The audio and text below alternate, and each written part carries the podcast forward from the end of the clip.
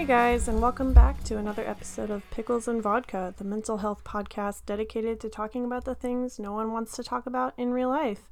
My name is Christina, your host. And I know this episode is coming out a little off schedule. My mental health has been all over the place, as has everyone's. And it's been really hard for me to stick with anything. And so this podcast has kind of fallen off to the wayside, and I feel guilty about that. But rather than focus on my guilt, I'm just going to keep moving forward and publish new content whenever I can and keep reaching out to hear your stories because you are all amazing and it's more important now to talk about mental health than ever. Uh, so, I'm just going to talk about the last few weeks I'm in therapy again, which is amazing. I don't know if I mentioned that. My therapist is a wonderful woman who challenges me. I don't know if you can hear my cat meowing in the background. I had to shut him in the bathroom because he's so fucking loud. Every time I try recording, he like knocks shit over and generally tries to make as much noise as possible. So you might hear him a little bit. But um Yeah, therapy is going really well. The main thing that I've been focusing on is just acknowledging my feelings and recognizing that they're just feelings.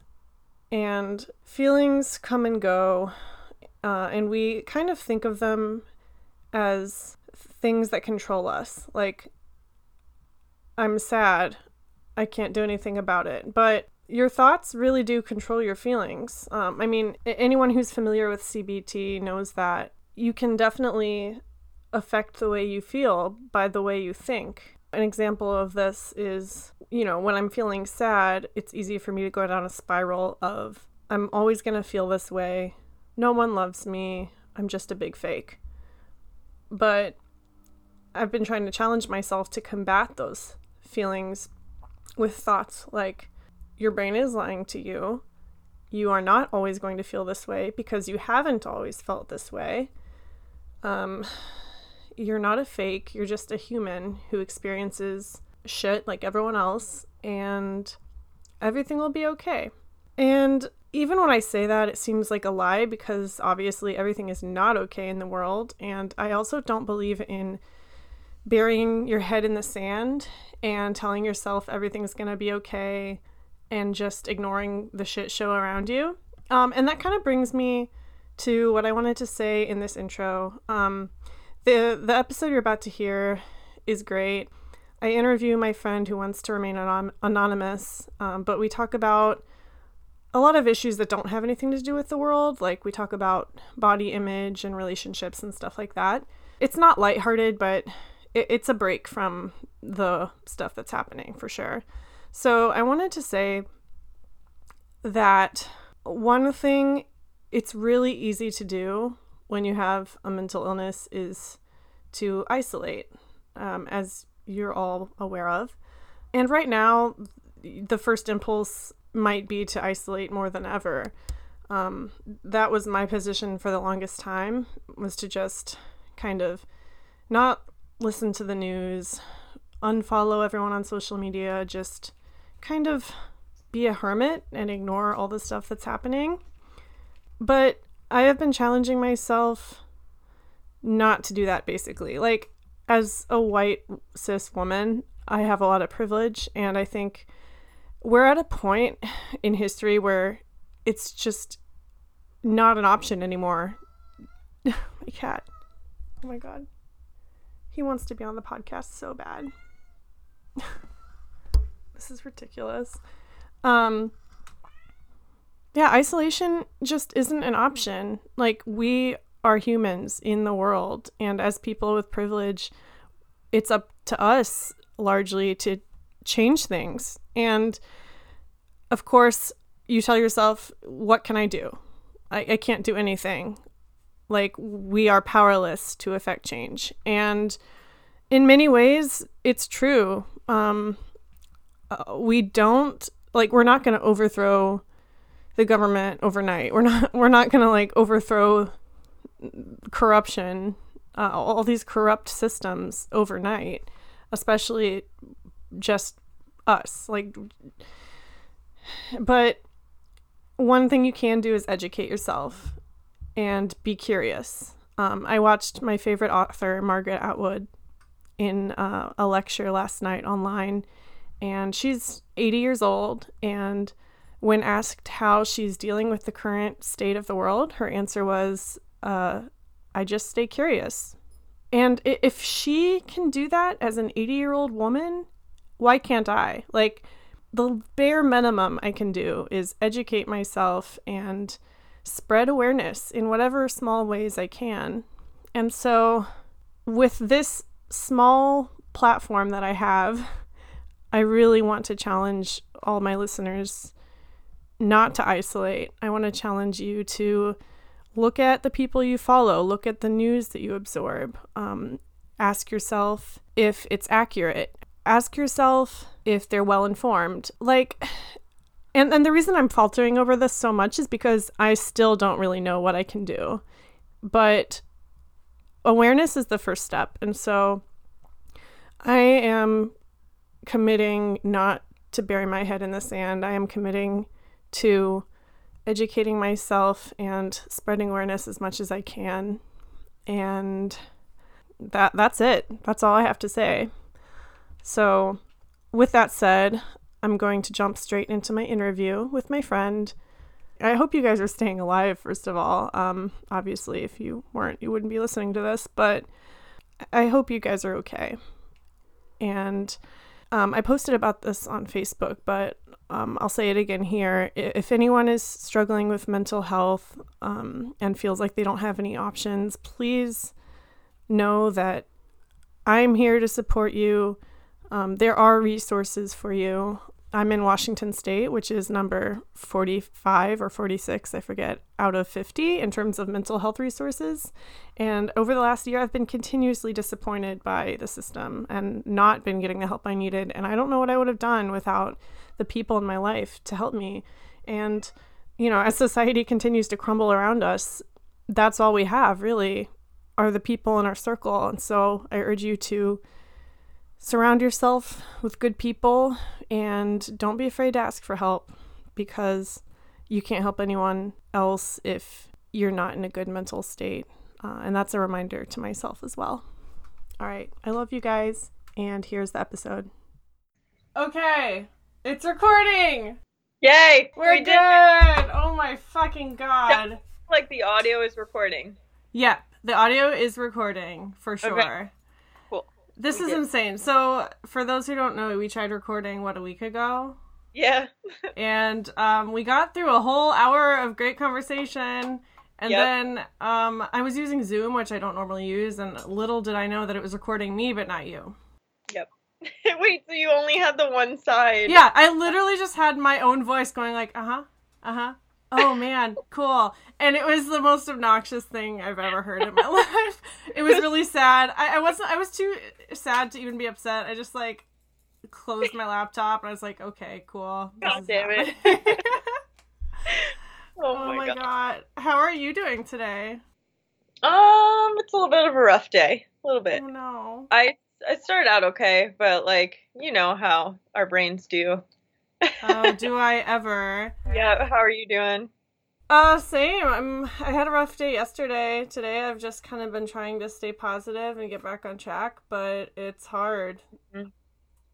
For real, that's kind of where I'm at. I'm like keeping myself in check. I'm like, okay, can feel the spiral coming, but like we're not doing that today. Yeah. So it's like I keep telling myself, uh-huh. you don't have the option to spiral. You dumb bitch. Don't do it. Exactly.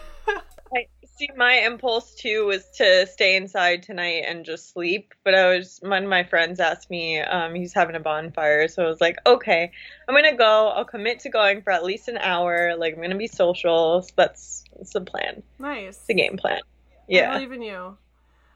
Thank you. Okay, so let's we already you already did this for the last interview, but would you mind saying who you are? With you don't have to say your name or anything. I know you want it to be anonymous, but um, how old are you and where do you live and what's your mental health history? I am 25. I'm living in Jersey. My mental health history. Oh boy. Um, well, I know last time we started with childhood, and I feel like yeah. we kind of breezed by some of the stuff. Yeah. Do you want to talk about that a little bit? Yeah. Um. So, in terms of like mental health, like diagnoses and stuff like that, um, I'm dealing with like depression, anxiety, and an eating disorder predominantly. So last time I know we talked, um, it was a little. There was, I think we were talking about um, my whole situation with my dad and how I'm like low contact with him and yeah. Basically, it's I grew up with just me and my sister and my dad. My mom passed when I was a little baby, and my sister and I were never really that close. And I was always the very sensitive one who felt everything in the family. And my dad would often like mock me and like be like, "Stop being this way." And as a kid, that makes you feel real bad. Um, yeah. But he, you know, was always a very sick man, both mentally and physically, and it's hard growing up that way, having one parent who's that ill and doesn't want to take care of themselves too, and like that being the norm, you know, as a kid is just confusing. Are you the older sister or the younger sister? I'm the youngest. Did you find yourself having to step into the role of caretaker a lot of times, or did your sister do that? So, because my sister was older, it was almost put on her um, which I feel so bad about as an adult, especially. Um, I think about it a lot.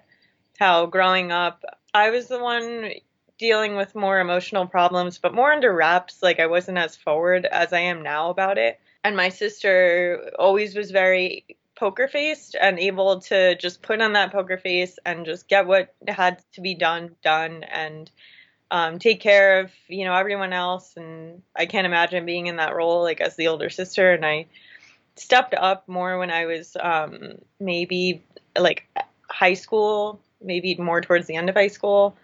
But for a while, it was mostly on her. Does she have mental health issues herself? I can imagine.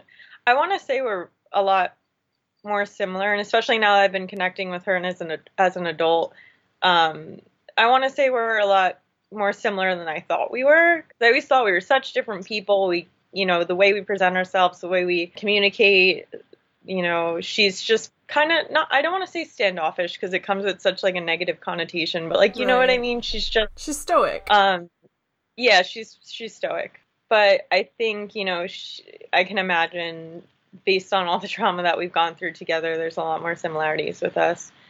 Um, and which is, you know, nice now as adults, like we can talk about things a little bit easier. And she is opening up to me more, which is like really nice because also, you know, with my dad being as ill as he was, he would do this really twisted thing where he would like try to pin us against each other and like lie to one of us and then the other would, you know, have to find out or he'd be like, "Okay, let me tell my my sister something," and then, "Oh, but you can't tell, you can't tell her though." Oh like, so we were always just Yes, and I would always go back and forth. What like was that. that like talking to her later and comparing notes and being like, "Holy shit, this was happening"? No, as adults now, like we know how bad it is. So now whatever I know, I'm like, "Hey, just so you know, Dad told me this," and she's like, "I didn't know that actually. Thanks for letting me know." Like, because we we're not taking that bullshit anymore. There's no point. But also, just a little bit more backstory. So my mom passed from colon cancer. I was turning, I was two and a half, turning three and my dad stopped taking care of himself, gave up. He would talk to his, you know, children about this, especially me because I, he knew I was the more sensitive one, and my sister would not talk to him about anything, and I would, and he would kind of abuse that side of me too. Like he would just unload all of this really heavy stuff on this on me, who I was, you know, in elementary, middle school, just telling me all these really really heavy things that I'm not prepared for and not capable of. Of course um, not. Handling. Your, your brain hasn't developed yet, and it, it's, it's your dad. No. your only parent, like talking about you know how he thought about taking his life, and makes you think is he still thinking that? So yeah, he's he's just been that way for so long, and it you know messed me up as a kid because I'm always just on edge, and I don't want to trigger him, and he was always just so freaking angry and. But yeah, no, as adults now, my sister and I are practically, you know, staying low contact with him. In the past few weeks um, of doing this, there there have been ebbs and flows of like us being low contact with him, but um, in the past few weeks of doing this, I've felt a lot more confident. I felt like I can think, I can take care of myself, I can do things that I want, which is really nice. And I'm sure my sister has felt that way too, because it's just such, uh, like, and it's gonna sound really selfish saying this, but like he's just such like a leech. Yeah. Like there's a subreddit actually, which people should totally check out if you hear any similarities with my situation. It's um, the subreddits are raised by narcissists. It's really, really validating. Um, when I first discovered it, I was like, holy crap, like I'm not crazy. This is really how people live. You know, people have grown up with these narcissistic parents and ended up with similar mental illnesses or, you know, triggers or whatever. So as a kid, did you feel different, like set apart from your peers? Like how did your mental illness start manifesting itself? I started having suicidal thoughts when I was like really young, like like elementary school. Like it started loud too, and I um like it just it was always a part of my life, and I thought it was normal for a while. I was like, okay, all kids kind of deal with this, but like as that continues, it's like how it it severely impacts your life, and I became super you know, I was really a perfectionist and like wanted to get the best grades and play soccer, even though I still am not sure to this day if that's something I genuinely like or if that's just something I'm good at. I wanted to do things that would make people approve of me and like my dad, you know, approve of me or like, you know, and it developed into an eating disorder practically that way of thinking um, when I was in college, not till college. Um, you know, is when the eating disorder decided to show its ugly face. Yep. But um, I remember last time when we recorded, I talked about how I talked to my dad one day when I was like, I think I was like ninth or tenth grade. And I told him, like, I was, you know, really struggling with suicidal thoughts. Like, I didn't know. It was at the point where, like, okay, I'm not sure if I can keep myself safe, but, like, you know, I don't want to be dramatic. I don't, I'm not sure where on the realm of, like, normal this is. So I, I sat down with him and I was like, hey, like, I think I might be dealing with depression. And his answer was, no, you're not. You don't know what depression is and like that's you know so was, beyond fucked up yeah. well one of the questions i normally ask people on here is like how is mental illness talked about in your family but with you it's a special case because you know about suicidal thoughts because your dad is unloading all of his on you but you don't yeah. have that healthy space to talk about it for yourself. And when you try shit like that happens. So like exactly. that's yeah. messed up. It's so messed up and it just makes you like i had no idea what was normal and what i should be feeling or what i shouldn't be feeling. And you know and everything that i thought was legit in my brain like my dad was like no no no. Like okay don't so i just kept like this sounds so cliche and almost cringy but like living a lie. Like you just form like you make this personality for yourself. You create interests for yourself that will gain approval. Um and that's your only way of surviving almost. Yeah. i mean for me at least how i felt no, i know a lot of people uh, who can who have that in common with you. I mean, it, yeah. it goes all the way from like it's not always so extreme with some people just like you know changing your personality when you're with a different friend group for instance like we all do it to some extent but i think exactly. it can cross over from like just a social thing you do to like a, a survival strategy and i think yeah, that's what sure. you experienced from the sounds of it Exactly. And I think that's why, you know, my eating disorder even developed is like because I had like I was just so rigid in like who I, you know, wanted to be or needed to be. And like it just that perfectionist mindset will just like for me it just manifested in numbers and counting. And it started a little bit with body image, but like it still has to do with body image to some extent, but like it's more about like intake and numbers and counting and having to consume a certain amount. And it's just an exhausting way to live. So you said the eating disorder developed when you went to college. So yeah. when you left the house, what were you trying to discover? Like you, you said you don't you didn't really have a sense of reality or who you were. Like what what kind of questions were going through your head when you left your family? I kind of like I don't want to say went off the rails, but like I was like I got to college and I, you know, made friends who I actually I connected with on a whole different level and like I started feeling more genuine, but like I still had that underlying like stress and anxiety and depression that had been building up for all those years. And I feel like because I could start expressing it more, like it just all came out. You know what I'm oh, saying? Oh yeah. yeah, because you didn't talk about it, and you don't. And then I had friends who were validating me and um, wanted me to talk about it with them, and I kind of just became like probably way too intense about it. Um, and that's when I started seeking therapy. I was in therapy at one point when I was a kid, um, but I my dad found out because my nanny actually I had a nanny growing up. She was the one who like noticed, okay, like she should probably be in therapy. Yeah. Um, and the thing is, I didn't even verbalize it really to her. She could just tell like I was suffering, like there's something wrong. And my dad found out, and he pulled me out of it. So, oh my god, um, what was his reasoning? That you don't know what depression is? like you don't. Oh, oh, okay. So I can tell you, you know, the story of why what really triggered him to pull me out. It was really twisted. So this will hit you too. I'm I know it will. It's really sad, but so I had two cats growing up. I had two cats. Um, loved them so much with all my heart. And they had a habit of pissing all over the house. And they, you know, my dad would blame me and my sister and be like, "You guys aren't cleaning the litter box." Like we were like, "No." Like so we would be like neurotic about it, make sure it's clean at all times. Yeah. They still peed all over the house.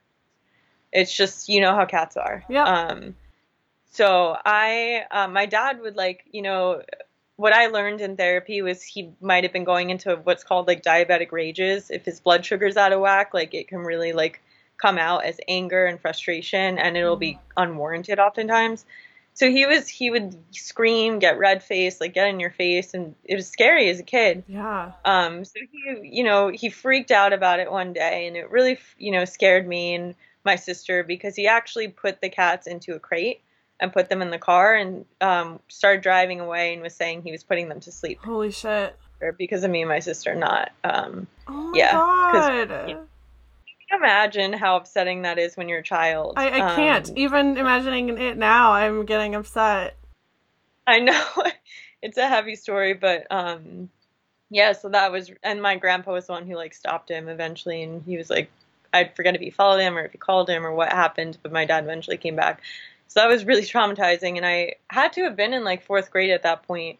And so my dad's blaming us, like potentially for almost killing my cats because we didn't clean the litter box and they're peeing everywhere. So if that actually followed through, like holy shit. Oh my god. But so I told my therapist um, at school because I was shaken up for weeks about it, and she ended up contacting my dad um, which I don't know why she did that because I don't think that was legit enough in terms of being a licensed professional to confront.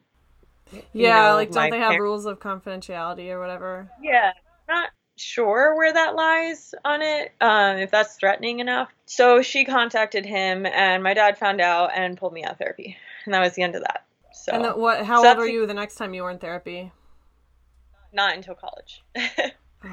That's yeah. that's crazy. Ironically, too, he was the one who wanted me to go to therapy, and he was pushing me to do it in college. I'm like, I could use this, you know. It's it's just a whole twisted dynamic.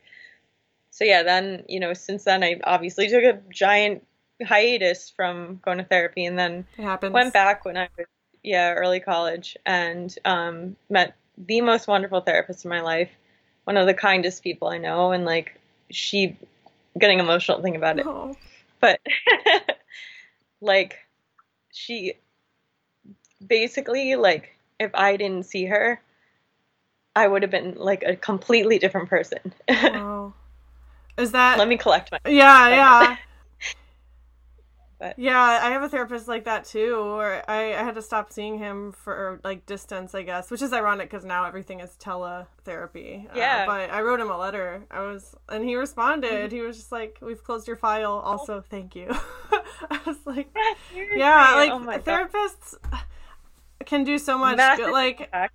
It just yeah. it's hard to find the right one, but if you do, it's just priceless. Like it's the number one yeah. thing you can do for your mental health. And I tell everyone who has had a bad therapist or feels like they'll never be able to find one, like just keep going right. because it's so important. Like I can't even express how important it is. And I'm guilty of taking breaks myself. Like I'm just coming back from a very long break from therapy and it sometimes it doesn't feel like I'm making any progress, but like when I talk to friends about it, like when I talk to you, when I just sit mm-hmm. down and really think about it, it's like, wow, this actually is getting into my brain, like whether I know it or not. Dude, it's so impactful. And like, I've had the same thoughts, like when I was in it. At first, I was like super defiant to the idea of therapy. Like, I was like, F this, like, I don't need this. I'm, you know, I, I'll be fine. But then after a while, like, and I didn't even realize the changes were happening. And like, years passed. I saw her for almost all four years, despite like, at one point I did a DBT group, so I didn't see her for like half a year. But I'm telling you, like she was one of the only people who ever was able to talk some sense into me. Wow. She, you know, started out super validating and like then she started challenging me more and I was like, wait, she's onto something. Like I don't want to be stagnant in my life. Like I don't, you know, want to sulk and just sit in misery. Like why don't I actually make changes that can, you know, they might be hard and they might might be uncomfortable facing your own demons and like accepting your flaws and you know your shortcomings but it's just like you don't, like you're just gonna be miserable. Yeah. You know? And like obviously I'm not perfect now, but like I'm able to have more meaningful connections with people. I'm able to better like emotionally regulate and like communicate my needs. You're very self aware. Yeah, but I, I think I am, but like also, man, that comes with like some downfalls. Like, oh yeah, when you're too, you know what I mean? Like, it's just sometimes I wish I could turn that off a little bit, but um, I don't know. I'm at a point where I'm trying to be generally more like self-accepting in terms of like what I look like, how I act, like my interests, my hobbies, whatever. Like, um, especially now, like I'm getting back into dating. I'm just yeah, like, I want to talk you know about what? that a little bit. That's exciting. Yeah, so it's exciting and nerve wracking. Yeah. Yeah. Well, I mean, I've kind of brushed on it in the past on this podcast, but I don't think I've ever done like a full episode about dating when you both have a mental illness or like I don't know if that's the case for the person you're dating, but and you know that's a whole other episode. But I'm still really curious because I know you're mm-hmm. you're still going through it. Like you said, no one's perfect. And even the last time I talked to you, I think you were you hadn't even gone on a date with this person, and now mm-hmm. it's no. Like a thing. Exactly. Like it's hard to gauge like how much do you want to tell the person you're seeing like you know when is the right time to tell them. Because it's it's a part like for me the eating disorder stuff is a massive part of your life. Like a big part of dating is socializing through food. Yeah. Which is just gonna happen in any dating context. You can't avoid it. So that's why like i try to be relatively open but not like all of it. Like i'll just be like yeah I, like i struggle with food. Or um i have a history of an eating disorder. Like whatever. If they want to ask questions like i'll be happy to talk about it more, but I don't want to overwhelm them. And like, I know there's also a massive misunderstanding for what an eating disorder is and how it functions. And, but dating with mental illness is really tricky. yeah. Um, let's jump back a tiny bit. When were you diagnosed with your stuff? Uh, we specifically the eating disorder, but you can talk about the other stuff too. So I was diagnosed with um, depression, anxiety when I first started going to therapy. So that was my freshman year of college. Um, and I was diagnosed with the eating disorder because I didn't develop it actually until I was like 20, 21. Um, so at that point, I was diagnosed with EDNOS, which is eating disorder not otherwise specified, um, which turned into anorexia, which then became bulimia at one point, and I kind of just bounce around wherever they Can decide. I be honest? I think eating disorder labels are dumb. I. I think like I know a lot of people with eating disorders, and so do you. And I feel like none of them fit into those little boxes. Hell no. It's we'll talk like oh you know a week prior and then now and like uh, you know last week I was dealing with bulimia and this week it's and like it's just so arbitrary. yeah, and if you're seeking mm-hmm. help for it, it's it gets really tricky because they want you to they want to categorize you into one or the other before they give you treatment but i think the treatment model we have is kind of is flawed in that like it needs to be able to cover more uh, a broader scope i guess. I don't know what i'm talking about. I'm trying to sound smart. No that that's good as hell. I think within the last couple years i've thought a lot about what diagnoses mean to me. Really i only ever want to be diagnosed if it's to find treatment. Right. Like if it's you know, to, to figure out how to go. Like, it, yeah.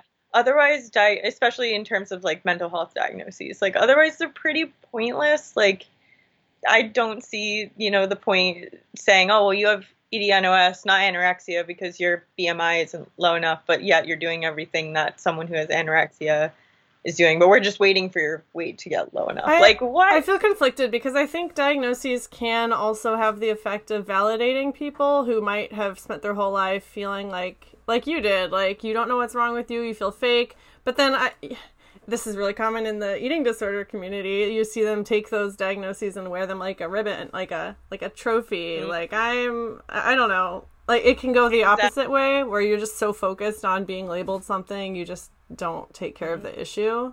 It's all bullshit.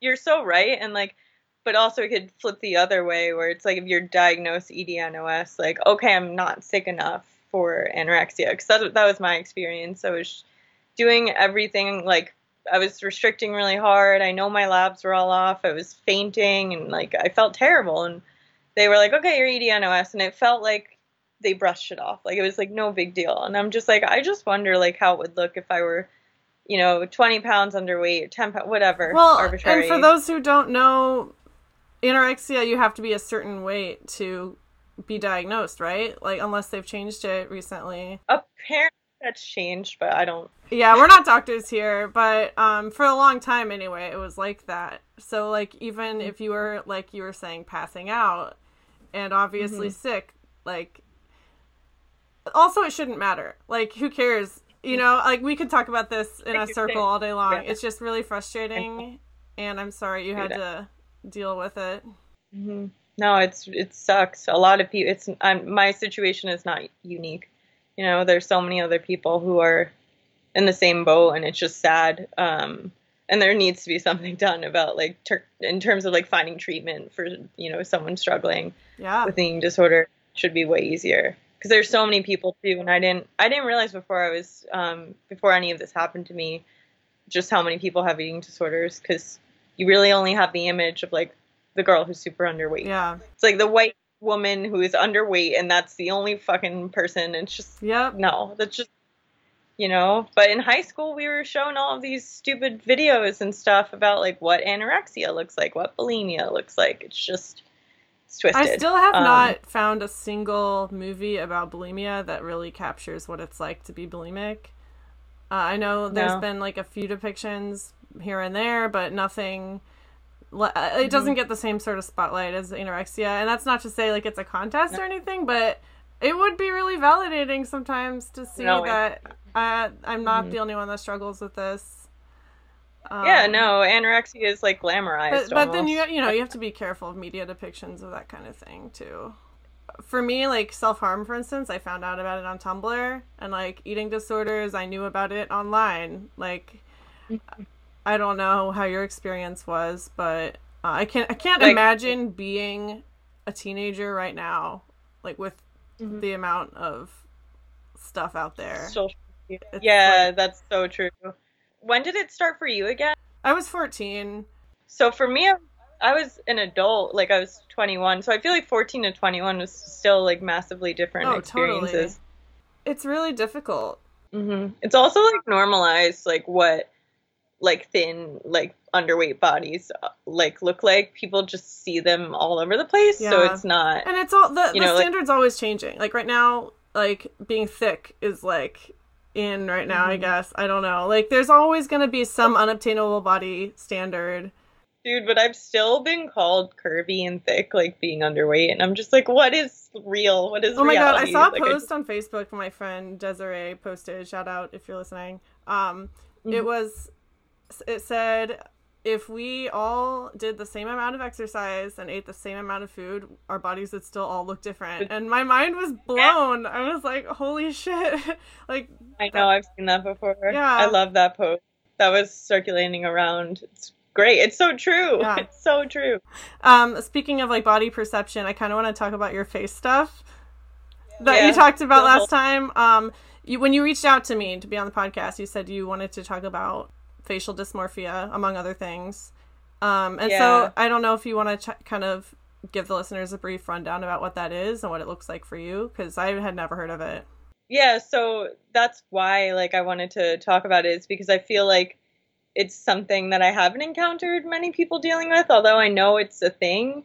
Um, for me, it's about symmetry, like because generally, like you know how I am and how I live, like I'm super organized, super neat, like the way my brain's always been, and it kind of corresponds to like how I see myself too.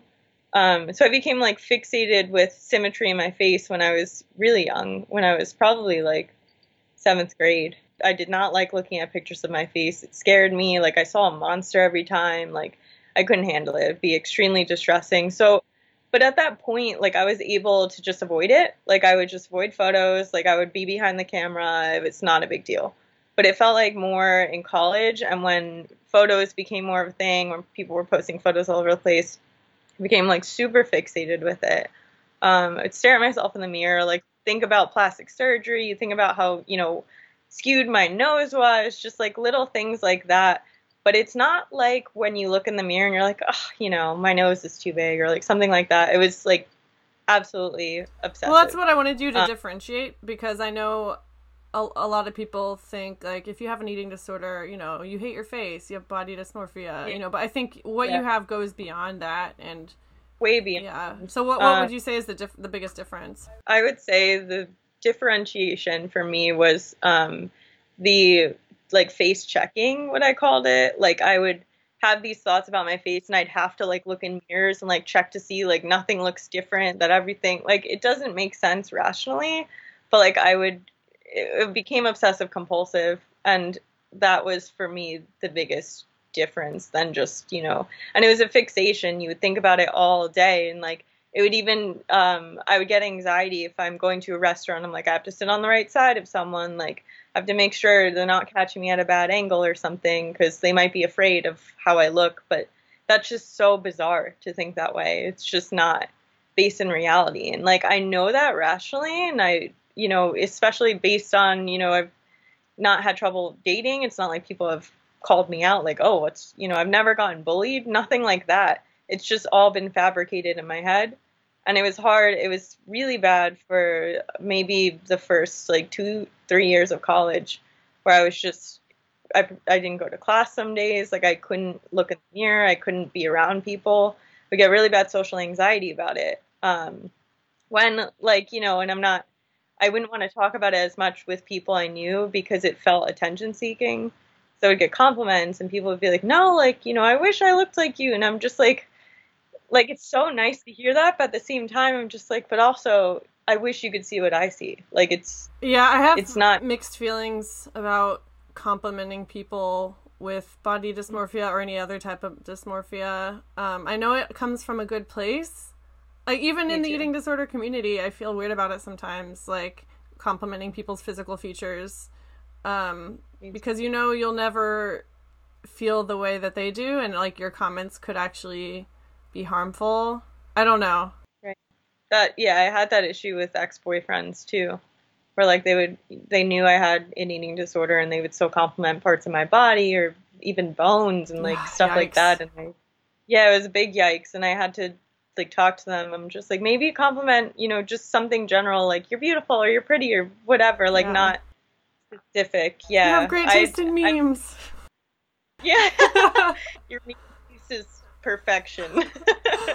but um, yeah, no, I feel the same way. It's it makes me think more about what compliments, like what I'm really trying to communicate, like when I'm complimenting someone. Yeah. It's like I want to make them feel good but also I don't want it to be counterproductive where I'm saying like, you know, you look beautiful and then they're translating that as like, oh, it's only because of, you know, because I didn't eat today or whatever. Well, you know. when um I used to work at Starbucks for a long time and I would try to have conversations with my customers and one I, there was a moment when I realized that every compliment I was giving out like had to do with some some like something someone was wearing or like their hair or their nails. And it got really boring. I, I kind of listened to myself from a different perspective like every other person oh i like your bag. Oh i like your nails. I'm like that sounds robotic. And so i i tried to start complimenting other things about them like uh their smile or like i don't know still having to do with their looks. Like there's only so much you can know about a person when they're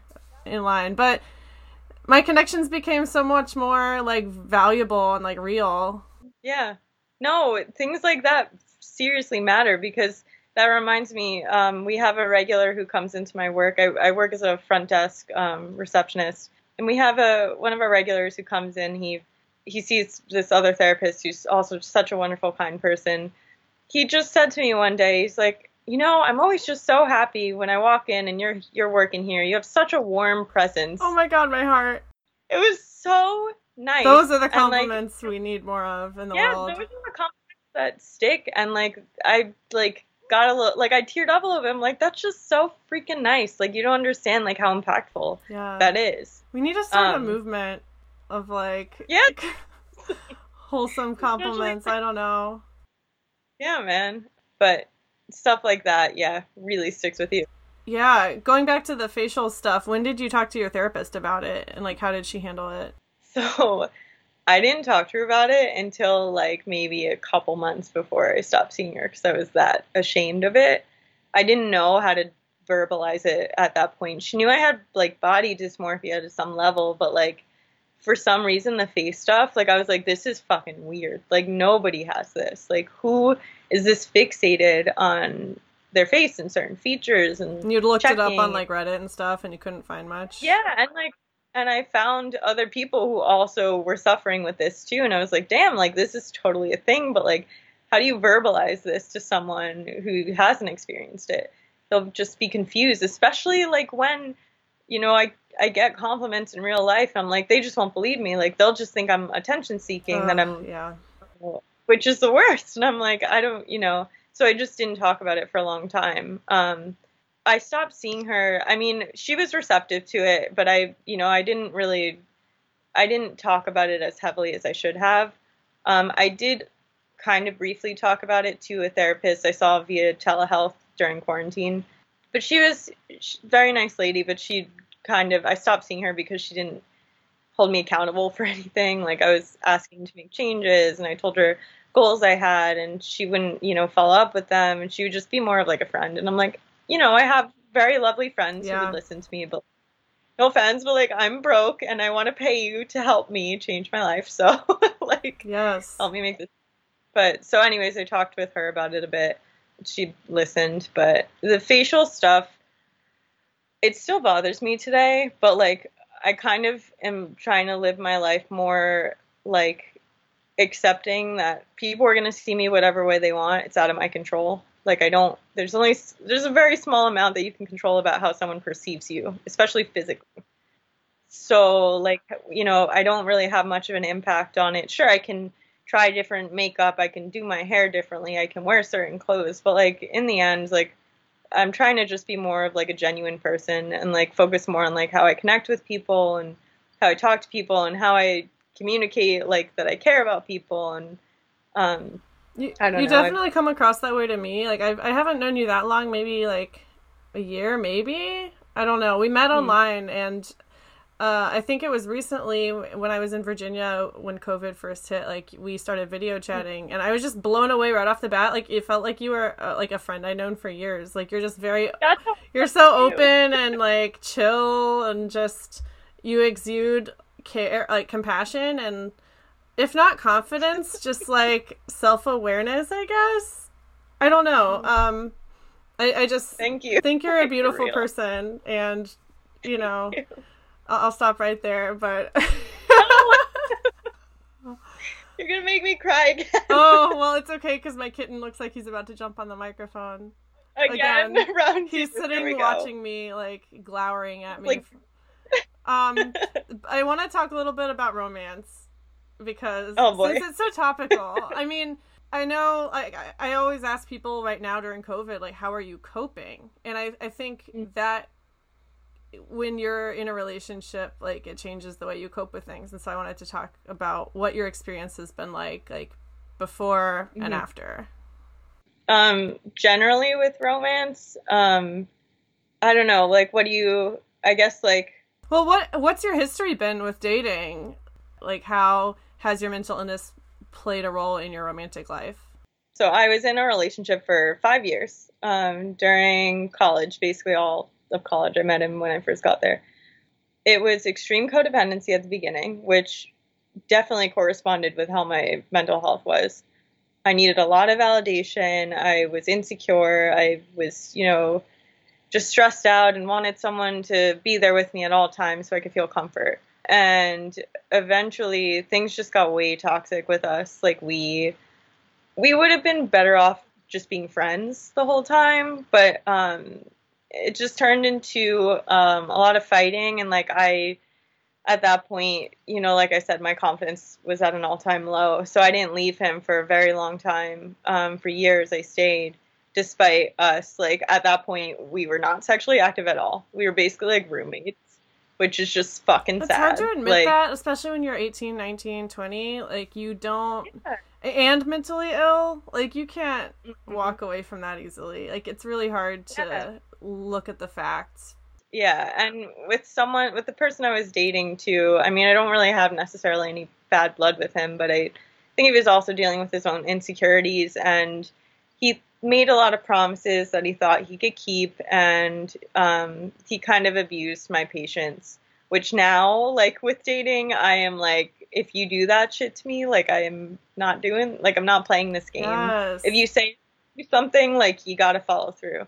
If you don't like i'll maybe give you one maybe two chances but like i will not waste my time. Like if you're gonna waste my time like that then respectfully like fuck off. Yeah, like, I mean that's that's the point of those bad relationships, right? Is just what can I learn from them? Like they happened, we can't change that they happened, but the only thing you can do is not fall into the same traps again, which is way easier said than done. I know, but it's hard to not go the complete opposite way too, because now I'm just like, you know, I'm super on edge. Like I don't, if I see red flags, I'm like, mm, you know, like I just, I'm pumping the brakes. or it's like you see what you might think is a red flag, but it's not. But like everything triggers you. Exactly. So I'm trying to be more like the dude I'm seeing right now. He's just told me I'm. I told him I'm very type A personality, and he was like, "No, you're not." I was like, "You don't think I'm type A?" He's like, "No." I'm like, "Okay," because we've been going with the flow. Like we've, you know, he was he asked me to be exclusive and all this stuff, and um, like it's it's chill, and I'm like, "Yeah, that's cool." Like I'm not. I don't feel as pressured to be like, "Yeah, let's." You know, let's right away. Let's be dating boyfriend girlfriend. 'cause Yeah. that's how it was past relationships and like I don't think I want that. I think I want to feel this out more. Like I really want to be sure it's the right fit and try to like just keep that anxiety at bay if I can. You know, I'm afraid of wasting my time, but then again, like I'm, you know, I'm 25, like I have the time to date and um figure out who's going to be a good match for me, but then again, I don't know what that would even But look also, like. like, why it- rush? Even if you weren't 25, Exactly. like, you should never feel like you should rush into anything. Exactly. I guess, you know, that makes me worried though because I'm dating someone who's a little bit older. So I'm like, maybe, you know, he wants to be, but I'm trying to just go at my own pace. You're doing the same thing that I do, which is just constantly questioning everything and talking myself into loops and just worrying.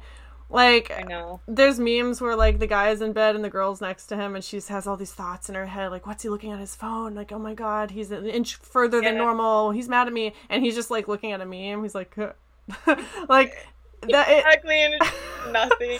it's just I feel like we're the same in that regard like I I let I worry way too much about everything in my relationship Yeah. and it just worked up like over nothing.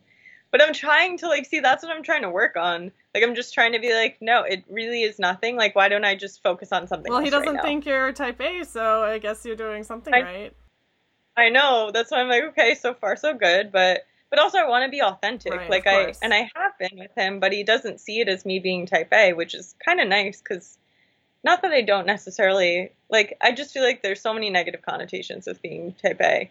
But I think generally my way of thinking is like very structured, but I want to have all of these more spontaneous experiences, which we've been doing. We've been, you know, going doing a lot of outdoorsy things, which, you know, we'll have a general plan of like, okay, we're gonna do something on Sunday, and that's enough for my brain. Like, Yeah. I'm like, okay, cool, whatever it is, you know, we'll go with it. But you know, I think ideally, I'd like to date someone, whether him or whoever, like, who is more relaxed and Yeah. easygoing, because it puts me in check and it balances me a little bit because I can't have the clash of like someone else who's like, okay, we're gonna meticulously plan every fucking thing we're doing this week. yeah I'm like, I don't need that. I like to be the person that does that.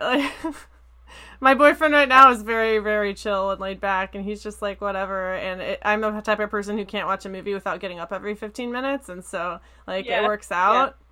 but it, it's nice to have that balance. So like how Yeah, how do you maintain that balance right now like uh, and have a healthy boundary there? Like especially in the beginning when it's new and you're dealing with your own shit and we have a fucking pandemic on our hands. Like I'm still learning. yeah best answer. Because you know I've ha- I've been I've dated a few people this past year and it's hard because I've got the anxiety's gotten the best of me and people have been not the best choices. Um so I'm trying to be a little bit more picky now and um Yes. I don't know. The whole anxiety part of it though I'm I'm focused more on like you know and of course this is classic what you learn in therapy like feel the feelings and then just let them pass Well, you like, say that, but it's still kind of radical to me. Like I just started trying to do that, and I think there's people who are listening who might like. You never know who's listening, you know. I'm not saying it's easy by any means. I'm not saying I'm. Well, not easy, but like it, it sounds like a common thing. Which I guess it is a common thing. True. I don't know. Maybe I'm just late to the game. No, you're right though. So I mean, that was something specifically for me, like because how how my anxiety like manifested. Like just let the feelings come up, feel them, and acknowledge them, and give them validation, or you know just dismiss them. It depends on the context, but for me, like this is okay. This is the most cheesy thing, and if you know me, like you'd be like, you really, you really do this. But like my therapist, just just roll with me here. My therapist told me to imagine like it's a cloudy day and you're just looking up at the sky and there's this really big dark cloud and you just watch it drift by. And that's what I do sometimes. Like I am visual. I'm a very visual person. Same. So like I'll just picture, okay, like that's a thought.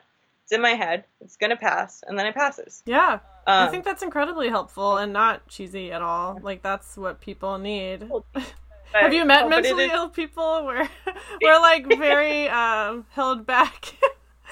we need all the help we can get. truly but yeah if that doesn't work like i will you know intentionally i'll do something really stimulating like whether it's playing video games or painting or something that'll engage my brain more and like so i can stop fixating um, which honestly that's been the biggest help with anxiety and thought loops and stuff is just do something else like if you can by all means you can sit in that thought for you know minutes hours the whole day like it'll take you and it sucks.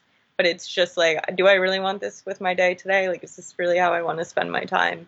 This doesn't seem like the most not even productive i was going to say productive but this doesn't seem like the healthiest use of my time right now. So i'll try to do something else. That's why like i said like later on tonight my friend's having like a little bonfire and i'm just like don't know if i want to go like i'm feeling a little bit down today but i'm like i'm going to go i'm going to commit to at least yeah, like if you just say I'm gonna do this thing for an hour or like whatever seems manageable, like I'm gonna stop by for ten minutes Yeah. even. Like something and it gets you out of that thought pattern and makes you feel better too. For me personally at least, like being around people and especially, you know, when my best friend's gonna be there. So I'm excited. I hope you have fun. Yeah, me too. I really appreciate you taking the time to do this with me again. My- It's It's round two. I know round two, better than ever. I know. We can wrap up, but is there anything else you wanted to add before we, we say goodbye? No, um, I'm just so glad I could be on the show. Yes. oh yeah, it's I've been wanting you on forever. So thank you so much. And I, I just Thank hope someone can like learn more about themselves by listening to this. Like I, I keep saying self aware, but you're I, I just see you that way. Uh, And I, I feel like Mhm. I learn something whenever I read something you wrote or like talk to you and I hope someone else can feel the same way. So Thank- thank you so much. And my cat says thank you too for providing Oh God, entertainment. Little nugget. All right, well, I'll let you go. Enjoy the rest of your night. You Uh, too. Take care. You too. Bye. Hey guys, thanks for listening to this episode of Pickles and Vodka.